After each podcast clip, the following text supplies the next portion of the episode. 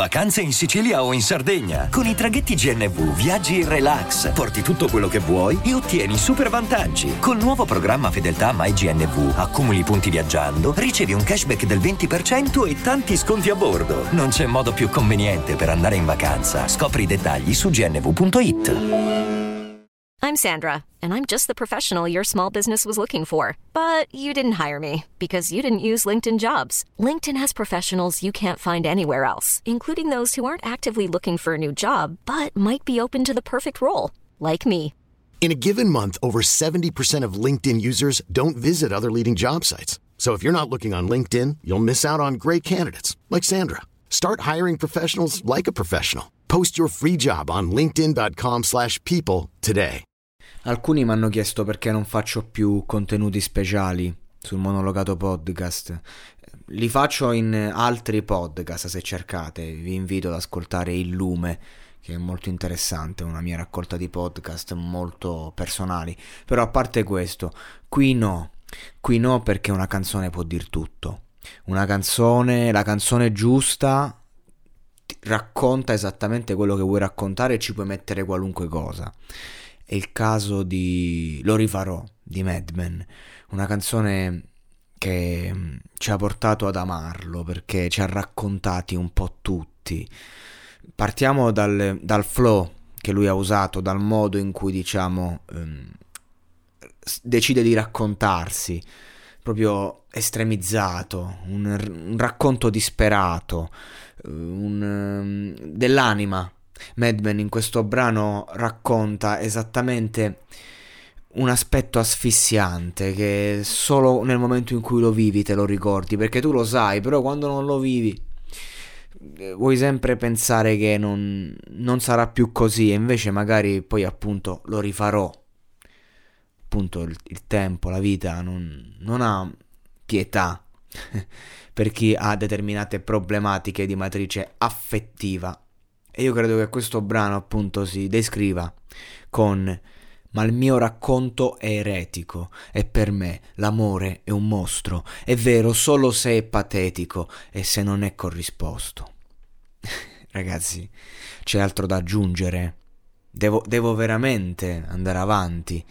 Io credo che questa frase proprio racconti perfettamente um, i, problemi di matrice affettiva di sto ragazzo e del perché una generazione intera in quel 2010 mi pare, non voglio dire un'eresia, sì, 9 ottobre 2010 eh, si rispecchiava in questi, in questi testi. Ora mh, lo stile era chiaro di quegli anni, ad esempio a livello metrico abbiamo la seconda strofa che inizia con adesso i brividi di un'anima piena di lividi, eh, di, di, un'anima in pena, piena di lividi, troppi pensieri simili a troppi sentieri ripidi e diversi versi ibridi, figli di sogni vividi, di bisogni, di limiti scritti su fogli insipidi. Quindi ci sono questi giochi, diciamo, tecnici che eh, suonano da paura, sono complessi fino a un certo punto perché erano abbastanza usuali ai tempi, però ad oggi a maggior ragione proprio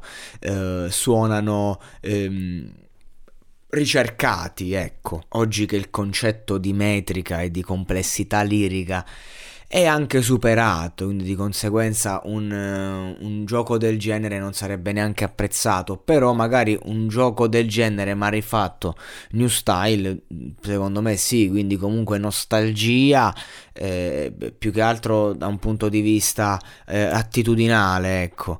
Poi appunto i, concetti diciamo che hanno senso perché non è il rap stupido buttato lì solo eh, tecnico esercizio di stile no qui è proprio il bisogno che nutre questo disco tutto escape from hurt la fuga dal cuore. Frantumo il mio passato poi ne riesumo la salma.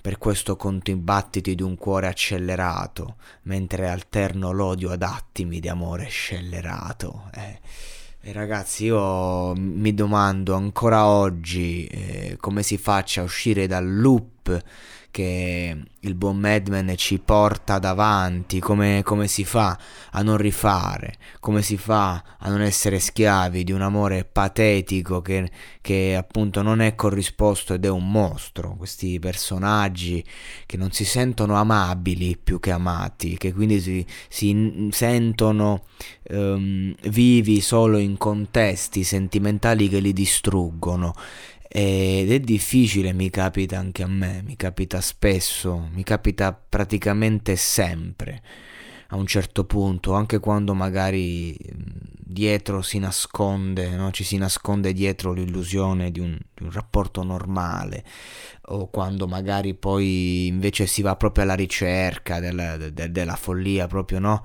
Eh, giusto per citare sempre il testo, perciò sono l'unico dio che venero con una mente da celebro leso che è il peso di un esoscheletro, proprio. Cioè, fa capire un attimo come si esce da questo da, da, questa tipologia di rapporto. Io non ho una risposta, io ho solo domande al riguardo. Sto anche scrivendo un libro su questo tema e mm, la cosa bella è che appunto mentre mi interrogavo mi dicevo ma vorrei fare un podcast al riguardo, ma cosa faccio? Poi mi viene in mente questo brano e dico ah ma cazzo ma c'è la musica che parla per me io devo solo commentarla e quindi ecco questa è la bellezza del monologato podcast la musica senza la musica. Comunque io eh, vi, vi rindirizzo diciamo all'ascolto di questo brano veramente mh, mm, intenso senza dubbio.